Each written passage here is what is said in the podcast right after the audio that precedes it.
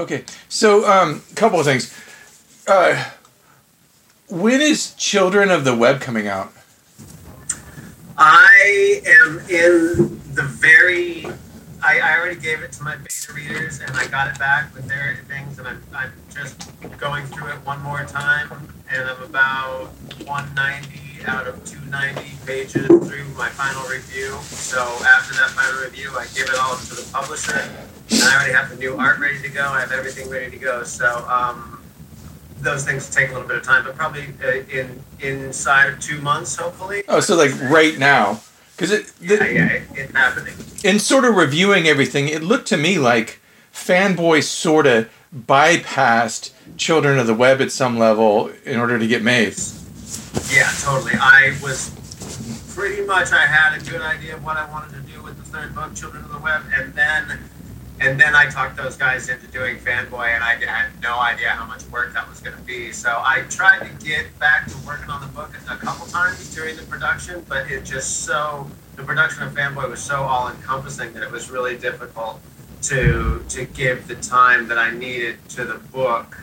Uh, it, so basically, at the end, when I gave the movie away for the final audio treatment and the coloring color correction to uh, Rafter and Grant, respectively, then I uh, that's when I got back into the book, and then then I started grinding really hard on on getting that book done. So, are there a lot? I mean, is there a, a, a meetup somewhere in town of uh, real authors in San Diego? Is there an ecosystem? If there is, I'm not part of that. Right. No, no, no, I mean, I'm not completely blind to a lot of this. My wife works at Warwick's, right? and, Okay. and so she um, Oh, so she does uh, quote unquote local author uh, uh, readings all the time, but they are different than this. This you Right. you, I, you know take this as you will. I, I hope it comes off as a compliment, but this does not have any of the makings of a vanity project. You know, whereas ninety percent of the the books that go through that process at Warwick's are. You know. That, that was the one thing they were going to do, you know? Right, like Vanity Pro- Project outside of an autobiography, you mean? Yeah.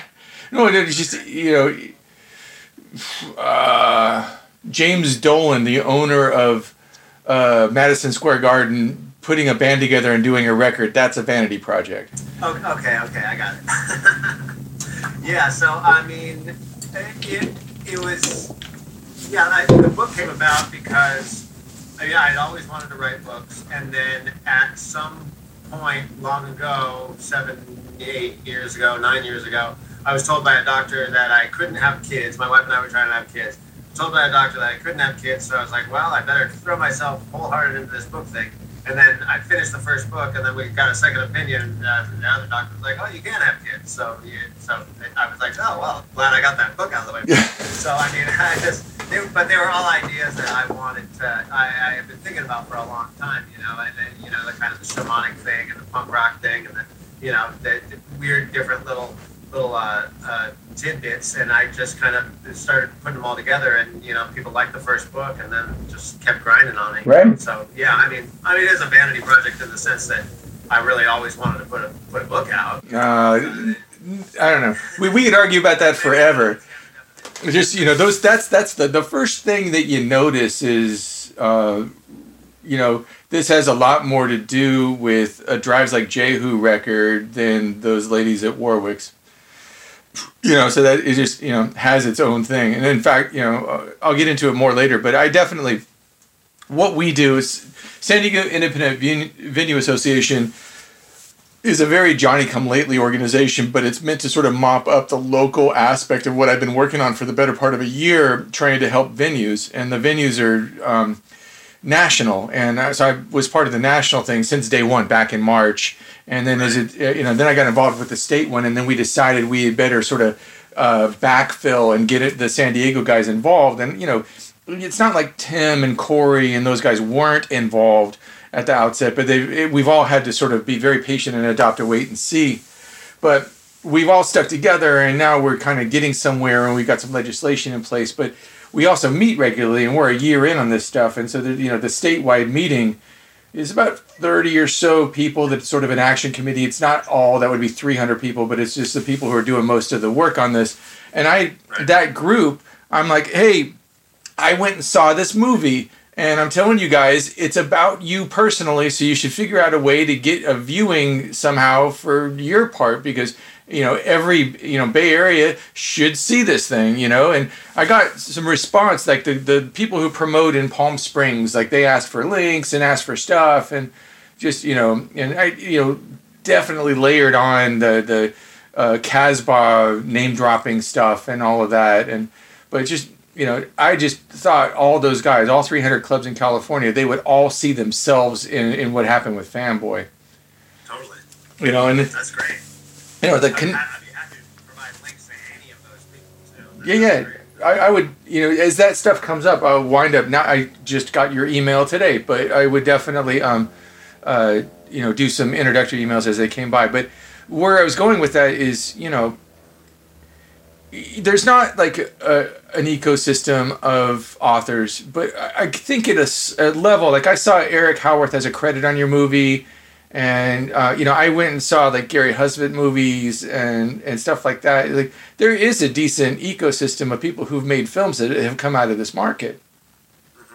You know, I, I don't know if you're in contact with a lot of the guys, you know, from you know, say 15 years ago, that like Gary and those guys who were doing stuff, or whether or not you know they've all sort of come around to this project and to try to help be part of it, nurture it, or do whatever. Have they? No, I mostly have been with the group of people that I started making the films with, and my whole drive was just to get this thing done and get to that first premiere and make sure that first premiere is good. Now that I've done that, I'm ready to branch out and do a bunch of things, and you know, I need to make those contacts and start start you know getting towards the the word of mouth and the marketing and all that and, and get it going but um, i i uh, i don't outside of my core group of people i mean i know people like bill perrine who did that it's gonna blow and Right. my buddy jason blackmore did the records collecting dust thing so i Mhm. know documentary people but i don't really know anybody that have made uh, fiction movies, you know, so live action movies and stuff. So I mean, I uh, I, I, I I know of the guy kind of secondhand who did Spring and The Endless, um, but I, I have you heard of those at all? Uh, no. Yeah, they, uh, I I have this the DVD, but unfortunately it's in my car. and I can't remember the guy's name right now. It's terrible of me. But um, Spring and Endless, and they're kind of Lovecraftian love stories, I guess. And um, so I uh, and Scott Mercado, who's from Manu OK, the Mhm. band, he he is the mechanic in the movie, and he also did the soundtrack for those two movies I mentioned, Spring and The Endless. So so there is there's a loose kind of group, but I have never I have never gotten with people and really schmoozed, with the exception of last night. Um, Randall Christopher, who made The Driver Is Red, which is a short short film that uh, animated film that he does kind of a lot of uh, uh, ink wash Mhm. stuff, and it's it's amazing. It's about um, people who go and hunt down this Nazi in Argentina after World War II. So it's kind of Mossad guys that go down uh, Mossad, the Israeli Secret Service, and go and, and hunt down this guy in Argentina and figure out what bus he's taking and like kidnap him and get him back to thing. And it's, it's super good. It won all kinds of, of laurels. uh, Like it, it, it, I, I mean, just ridiculous amounts of. I think Sundance. He won uh, best short film at Sundance. What was the name of that one again? Uh, the driver is red, Oh, that's cool. and I just talked to him last night for about two hours about you know film festivals and marketing and what you're supposed to have for film festivals and things like that. So I mean, I'm starting.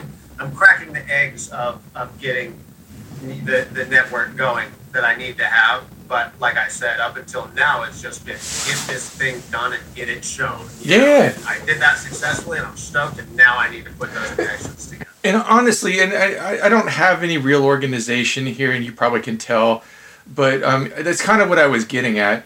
You know, uh, I, I look at the Casbah, and I, you know, I've done a lot of similar and parallel stuff myself, and you know, the Casbah is in fact a, a pretty wonderful ecosystem, and and it's also a, a pretty wonderful incubator.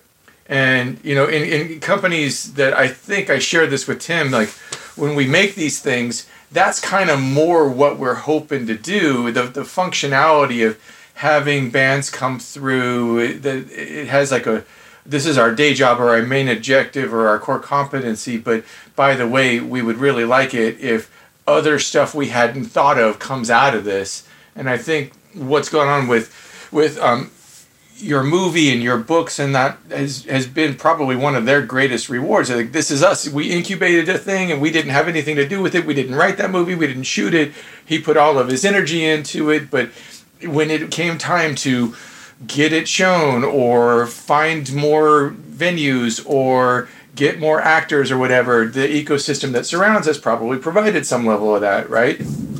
I never could have done this without the Casbah. I seriously, like every time I I needed to fill, like I, there's certain things I needed hundred extras for, you know. Right. There's no way without the network that I created, the community that we have at the Casbah, there is no way that I could have filled that out. You Right. know what I mean? I, I even getting people off the street saying, "Hey, be a part of the movie." You know, most people say like, "Get away from me." You Right. know what I mean? So, you know, but I had I had this uh, this this built-in, uh, you know, kind of in-house crowd that I could kind of like, hey, I really need a crowd. I mean, for the last one, the the, the finale where I needed the biggest crowd, there was only about 20 people there, and we were supposed to start shooting in a half hour. And I actually went on Facebook and I was just like, if I have ever done anything for you, come to the Casbah right now. And an hour later, we had 80 people there. and it just like boom, and it really worked. The community that, that we built and, and the connections I've made really absolutely helped get this movie made. Aside from the fact that everyone in it is a musician. I Right. mean, there's only two actual. There's like five or ten non-musicians in the whole film.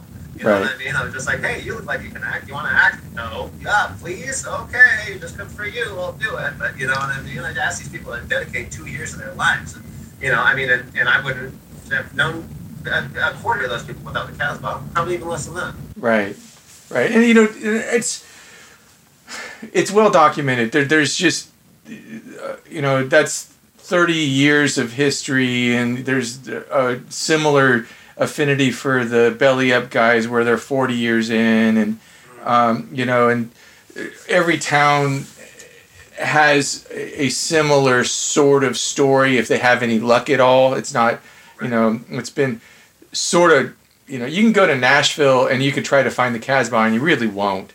You know, there's one really long lasting club, club called the Exit Inn, but um, they've uh, not had this enduring legacy, this enduring ecosystem, and it's pretty much a great way to picture what we're trying to preserve when we're trying to be sure that each one of these guys just sees the end of the pandemic so that they have a chance to go and fight another day. And because who knows what like other art form or what uh, other continuum is gonna is, is gonna branch out of you know these these things as they, they come out the other side. So it's not just about like what band plays that day. It's, it's just the, the larger point and all that. And you probably are the best indication of that for San Diego that there is right now. And all, you know, I, I you know, I. Yeah. That's great to hear somebody else say.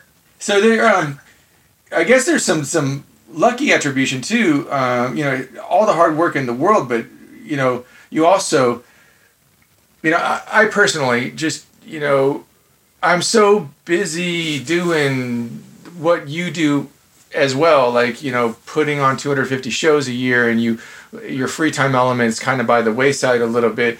In 2019, I probably saw a grand total of 20 movies tops.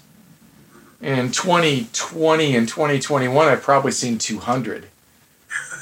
You know, because Netflix is just there, and then you just have like a captive audience that doesn't have anything else to do. You, in San Diego, the big joke is, you know, you have 39 things competing for your time. So, you know, and no winter. So, like, you, you know, there's no way. But here you are, and your, your movie has come out, and, you know, most of the time, this is the best, best example of swimming upstream that there is. A, a little indie production, not in Hollywood, not going through that festival cycle, but now it's selling out drive-ins and got a lot of undivided attention from people who are famous for having fractured attention, that's got to feel good. They, they've really looked at this thing as opposed to like looking at it while they're checking their watch. Totally. I, I benefited. Like the work element, you know, I, my, my kid's out of school, so I, I have to be available for that. So, I mean, the, the work element was a little bit better because of, of the pandemic. For me, the amount of time I could devote to it. But what really, really benefited from the pandemic, if there is was a, a silver lining to the pandemic for me personally, was that there was nothing else to do on January 14th and February 11th. There's nothing else to do either. And so it's you know, I mean, I, I worked hard to make it sell out, but I was I was granted a huge benefit from the universe by there being nothing else at all to do. You know, in San Diego, which is known for, like you say, having a million things to do. So, I mean, I'm not thankful for the pandemic, but it sure helped flesh out the crowd. Yeah. And so, all right. Have you ever taken an acting class? Uh, yeah, I mean high school, and then my first year of like kind of college. I didn't really go to college. I just took art and acting and music classes until they told me I had to take serious classes, and then I stopped going. So um, yeah. I just took I, I took an in, improv class. The last class I took of acting was in 1989. Okay, I mean, so I took a couple growing up. Go ahead. No, it's just but you, for instance, in your background though, you you've been the front guy for bands. Right. Right. Even, but even even larger than that is my mother's a professional actress. Oh, okay. So I mean, I was always around. I mean, we were babysat by the the, the cat, the crew members of Little Mary Sunshine while they, they she did it on stage growing up in Seattle. You know what I mean? Like we were, my brother and I were steeped in theater. Okay. My brother doesn't do acting or anything like that at all. I do. But um, uh, but yes, being a front person and also making videos for my stuff, I always did things narrative based. So story has been very, very ingrained in everything I do. You know, I'm very much a storyteller first and foremost, even in the musical sense. Not so much with drums, but I mean, even that I try to make more soundscapes when I play drums and, and play like my parts derivating a little bit, you know, make them more interesting than just a standard, you know, uh, four four beat that's uh, you know acceptable. But um, I, I'm like I'm very much consider myself a story crafter, and it's all part of the same thing for me. You know, the music and the and the writing and the movie. It's it's story craft. It's all one thing. So then, um, uh, had did you make Fanboy always based on the assumption that you were going to be the lead in it? Yes. And I, I, I, am like a path of least resistance guy. So when I cast things, I, I, um, I would change the story to fit the character. I would try to change the, the character to fit the story and make people act because these weren't actors. Well, actually, right. Alberto Corrado, the, the one guy who, who passed away a year ago, mm-hmm. he was the best actor in the whole thing. You right. and, and, I, and, and just miss that guy terribly, and so do so many people. But he, you know, he was really so. So his character wasn't really who he was at first. But I saw what he, you know, the kind of guy he was. He could have done anything. Mm-hmm. But a lot of the other people, um, it was like, okay, well, this character's kind of pigeonholed. I need, but I'm going to cast this person, so now it has to be kind of pigeonholed this way to, to play for the people's strengths because no one had any acting experience besides Alberto and my mom and Scott Nelson. Mm-hmm. Murugan the Mystic, the circus guy. And did you um, and but you had done a lot of this for Grant uh, for the Smoking Jacket films, right? Be- before this? Yeah, we did uh, two films prior to Fanboy. We did um, uh, 20, uh, what, what, was it called? The 72 hour film project or something where you have a weekend and they give you certain things uh, and yeah, you have to use in it, like plot devices and well, one character and one prop and then you have to make a movie and then and then show it. And um, so we did that, and that went well. And then we did a 20 minute one called A Florist, which we filmed for about a year, and then he edited it up and did all that stuff. And then that's when when we were wrapping A Florist, I was said, "Hey guys, what do we got to do to make a feature length movie?" And Grant said. Blah blah blah blah blah blah blah casting blah blah blah. blah. I have so many things. He laid out all these things, and I said, "Tell you what, you guys show up with those fancy cameras and set them up, and I'll do everything else. I'll write it, I'll cast it, I'll produce it, I'll uh, direct it, I'll do all that stuff. And they're like, yeah, right. You know, and then I just said, well, okay, I, you know, what, what, what, do you want it to be about? Let's do it about music, right? And they said, yeah, let's do that. So that, that that's how the whole thing started. I was doing the shorts, and I just said, let's do a feature length one, and that was five years ago now. yeah. You know, it kind of. Um, I know it's not the same thing, but just I, I I've had that feeling a couple times in my life. One was um, they're both the same thing. I graduated from college and then I graduated from grad school. And as I'm doing that, as I'm going through the process of graduating, I'm like, I am never doing this again.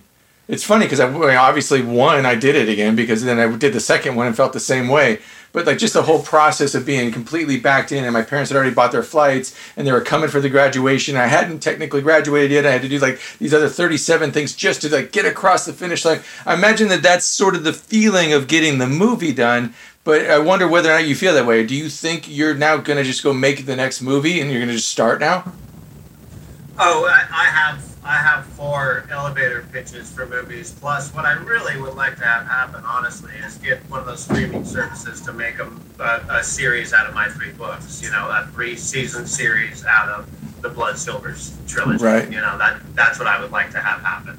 But I, barring that, yeah, I'm ready to rock and roll. I have, uh, you know, if it if, if Grant has the time, I'd love to do that. And if it's another crew, it's that, that's what I want to do. But I'm, I'm ready to go. I mean, I kind of have a halfway cast of, of, of each one of the four things. So whichever you know somebody jumped on or whoever wanted to work with me felt like that was the best idea, we'd go with that. I like all four.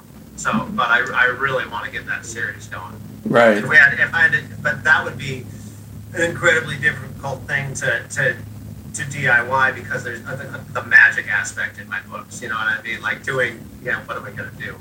R- ribbons and a fan or something for the yeah, like they just like what? How would how would you pull that off without a budget? So that that kind of needs a budget. I could do zero budget films, which the ones I have written are basically zero budget kind of crime thrillers like this. Yeah, the the medium, the the subject of the books is really good for books. you know. Yeah, it's a, but it, it doesn't. It has uh, with Harry Potter sort of aside, it hasn't made the the transfer uh, as well as one might hope. But maybe you'll be the first. And I do agree with you that um, the way that the like Mandalorian style, so eight episode seasons are just sort of the way of the future. That's now how good things make it to screen as opposed to a two hour film. Uh, and yeah, that's it would be definitely a great way to go and explore and do all, all of that sort of thing. So, does that mean that you're going to uh, start hitting a lot of Hollywood parties in the Hollywood Hills and trying to talk about your reel and dressing up and you know having a having a facilitator go with you to parties to introduce you to people? Are you going to start that process now? I really thought about that. But if that's the core, if that's the route that it avails itself to me, then why not, man? I want to, I want to live all kinds of aspects of life, sure. But uh, I mean, I'm not going to change the fundamental core of who I am, which is still, you know, a punk rock DIY guy from way back in the day. So I mean, I'm already 50 years old. It's not like I'm gonna, you know, be too jet city or whatever. But yeah, I mean, if uh, if I get if I get the opportunity to to to to rub elbows at some of those things, and heck yeah, I'll do that. I mean, um, Eric Howarth definitely had that phase. He was down here. He started M Theory, and then he went up and he started working at Roll Call or some version of that record label with Rob Abelow, and he did an LA run. So he probably has a pretty good Rolodex, and I know he's got a really good selection of blazers. So you could probably um, kill two birds with one stone and have him just sort of be your facilitator and take you to four or five parties. You get your reel out there and uh, who knows? Plan. All right. I'm gonna hit him up as soon as I get off the Yeah. You know, no, I definitely, I, that's one of the things I definitely picked up on. But, you know, um, that's probably a great way for us to sort of, you know, there's a lot of people, like, for instance, it's not just the Casbah scene. What, what the thing I always recognize when I go to the soda bar is uh, I feel incrementally older there than I do at Casbah, and then incrementally right. older at Belly Up than I do at Casbah. You know, and and just just there's a sort of stereotypical age. There's written about in the New York Times about the stereotypical age at the Belly Up. is about 67 now. You know, it's it's real. It's a real thing. But so then there's this, these guys at, at SOTA, and you know, I know a lot of them because of the work I do.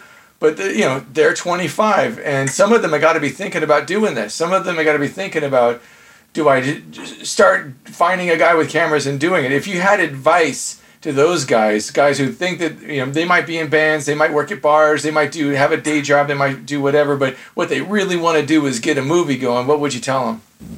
I tell them whatever you got to do to make that happen, start right now. Start yesterday. Get it going. Do it. Get a crew together. Get people. Hype them up. Be that rah rah guy. If you don't have the camera skills, like me, I don't. Just be that rah rah guy. Get people together. Give them a vision. Get your vision honed. Get it sharp. Get it ready to rock and roll and to pierce into the soul of the world. Like get going now. That's what I. That's the biggest advice I do is just do the grind. Do the work. Start it now. Yeah. That's the best advice I could give anybody. I know it's it's the fire and brimstone, and I mean I couldn't agree with you more. It, it, I I get super frustrated, you know, talking to kids, but that's me. You know, I, you you want to get it instilled in people, and they got to hear they got to hear the sort of how important it is. Um, cool. It, I I hope this uh, makes sense to you. It makes sense to me. I just want to sort of I wanted to tie a couple things together, but basically I'd seen a couple things. I went to see the movie and I enjoyed it very much. I was caught by surprise by the ending. Um, I loved how um, it, it it veered off of its predictability, not just the storyline, but veered off its predictability about every seven and a half minutes, which you know it'll make anyone happy. You know, because the second you start being able to predict everything, I saw a movie that had a lot more money behind it the very next night and I was never more than three minutes behind in predicting what was going to happen next. You know, and um, you know, so those, those are the kinds of things that just me personally. You, it, we're all human beings. You just lose interest. Ah, you know what's going to happen. You know, and then the way that one mapped out, you know, that you sort of have to go into whatever you do next and say, well, I'm not going to let him fool me again. I know I get that the the Sixth Sense M Night Shyamalan like treatment. Like, like you twisted me once, now you never twist me again. Yeah, exactly. Uh, yeah, no, I feel you. I, I, gotta I gotta put on my uh, my thinking cap, get ahead of people again. So, yeah. But you know, I that's something I like. I enjoy you know puzzles and and and and problem solving and all that sort of stuff. Like, and I'm ready to roll in my sleeves and do the work. And and that that means like getting it honed and crafted as well as I possibly can with the resources available, which I don't have the best resources available, so I have to have the best thinking cap on. You know what I mean? I have to stay, I have to, you know, stay one step ahead of myself even, you know, and, and get, and, and, and just, it's when it's good enough, it's not good enough. It has to be a little bit better than good enough. You know, it has to be better. It has to be something where it's like, I'm not going to spend five years of my life and then have something be kind of yeah, well, that was okay for a friend of mine. You know what I mean? Like, it's not even worth it at that point. You, yeah. have, to, you have to, you know, sow your legacy and you have to do it right. So then, that uh, I, my last question. I swear this will really be my last question. Um, the, uh, that uh, so, so, there you were down in uh, Imperial Beach, and uh, you know it's couldn't possibly be more of an outlier experience. No one's been in a drive-in. No one's seen each other. They're in cars. Uh, it's there's the whole pandemic thing. Um, you know, I talked to I talked to Tim about this this morning, as a matter of fact. Um, you know, just uh, just with Tim, like I saw him, he was there, he was uh, at the event, um, and I said to him, I'm like, yeah, so people are coming up to you. What do you do? Do you say, man, I've really missed you, and it's great to see you, or do you say, would you mind please getting back in your car? you know, and uh, but is point being, you actually got a chance to do something that a lot of filmmakers don't get a chance to. You got a chance to sort of walk around your audience and actually make some eye contact and see some sort of reaction stuff. And it's mainly because they weren't all in rows in a theater, they were in their cars. And I, I was looking at it, and the cars were these crazy aquariums. They had like craft cocktails going, and there were the pot cars, and there were the, you know, cars where there was only one creepy person in them, and you know, you know, you, you had the whole thing, so you got a chance to see some like real reaction. What did you get out of that? I mean, it was I was just catching my breath all night from just the sheer exhilaration of the experience. You know, I mean, I kind of I kind of messed with myself a little bit because there was only a half hour in between showings to get 270 cars out of there and get 270 cars back in. We somehow pulled that off, but you know, right when it was about time for that, I was just like, I this this sense of calm just washed over me, and I was just like, wow, this is everything I thought it could possibly be. You know what I mean? I I, because when I first got, I, I had to talk the guy into the drive-in uh, into doing it in the first place. You know, I mean, I had to. I knew it was a lot of grind, a lot of legwork. Everyone's like, "Oh, wow, that's cool. We can show our movies at the drive-in." I was like, uh, "Good luck with that. It is not that easy." So, it, but it was originally just for the 180 car screen, and I sold that out in a day, and went back to the guy, and then got the 90 car screen, and sold that out in a, a day. Like it was like 10 hours and six hours or something. And he was just like, "Oh, okay. I guess we have something here," you know. And then, uh, it, it, but to, to, to answer your question, the feeling of that night was just I was on cloud nine. You know, and just that excitement when you just like almost can't breathe. You're just like, you know, when you're six years old at Christmas. You know, I mean that it was like that. It was like everything. It made the five year grind and editing it myself when I didn't know how to edit it and doing all the Foley sound and I didn't know how to do that, placing every single footstep sound down when somebody's foot touches the ground or even is implied to touch the ground in the movie. It made all of that grinding, grinding minutiae totally worth it, you know, in one night, just washed all that away. And it came close to paying for my production costs because I mean it was a low, low, low budget film, and then yeah, you know to sell out of four screens like got me pretty close to the neighborhood, and this next sellout make it so I almost broke even. So, you know, I mean breaking even on a feature length film when nobody knows who you are and you never even made a film before and you don't even know how to operate a camera. I mean, that's no mean feat for a rah rah guy. Yeah, no kidding. No, it makes me into a liar because now I have another question. Um, uh, did you go to uh, It's Gonna Blow the the premiere at Ken? No, I didn't. I didn't even know Bill Green at that time, and I didn't even. Uh, I think when that was playing, I was still drinking, which I quit drinking about 15 years ago. Mm-hmm. And uh, when I was drinking, I wasn't as uh, dialed into the community as I should have been. Yeah. You know, that, that's a long time. So, so maybe no, I didn't. I, did not see it then. I saw it on, on DVD way later. Uh, I, I, maybe maybe I didn't go to the premiere then. I, I thought I went to the premiere. I went with Lou, and you know, so the, he he knows all this stuff. I know what you're, th- I know what you're thinking of. Are you thinking of Bug? No, no, no. Definitely, definitely, it's gonna blow. I remember because they the, the audience hissed at the Blink One Eighty Two part. I'll never forget it. But um, the so anyway, my point is um, that thing didn't sell out. It was at the Ken. There was two hundred people there, but it was you know it was like selling hundred tickets to a touring band at the Casbah, like a half a half a hall kind of thing. Not that it, the movie's great. I just if you ever wanted to have more concrete evidence of what you've accomplished, that's that. Because you know they had way more you know press because of its infusion with the music scene and Rolling Stone and all that stuff. And you know, a lot of that stuff doesn't even exist for you right now. Like, who knows if the reader has any impact whatsoever right this second? Because I don't think it does. You know, in, included in City Beat. Who knows who writes for the City Beat anymore? Because I don't think anyone does.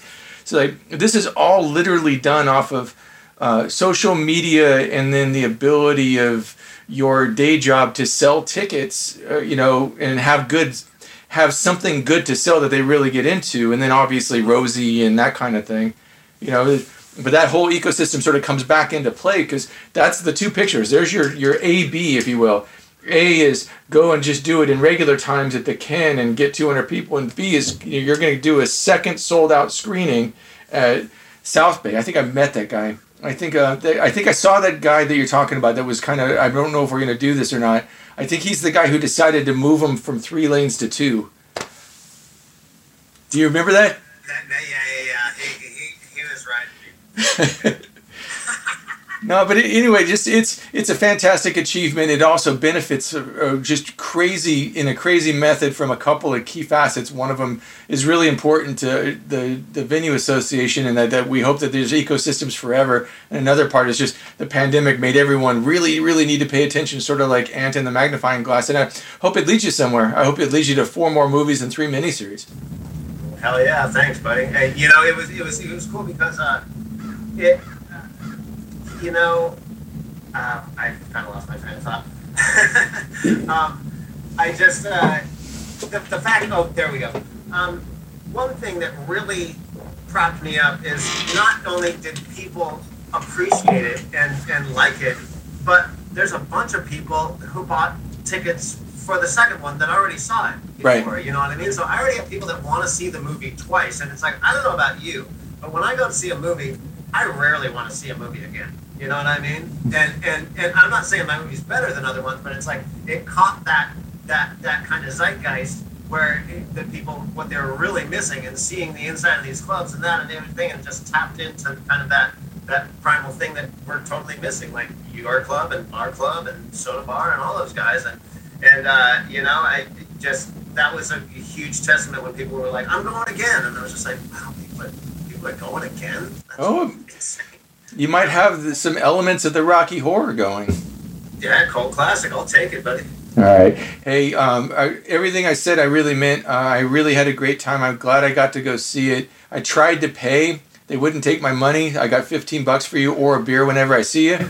Ah, you're all good. Uh, and, you know, I will um, get as much of this interview transferred to a couple of different mediums as possible. And I'll try to do some introductions. I think some of the other guys that I'm working with in the state, at least, should probably take a crack at this. And uh, I think they'd really, they'd see a lot of the same stuff um, that we've seen down here. Right. Hey, you feel free to pass my information on to anybody, and feel free to pass anybody else's information on to me, and I'll hit them up. All right, sounds good. I hope you have a great rest of the day. You too, Joe. Thank you so much. All right. Appreciate it. No problem.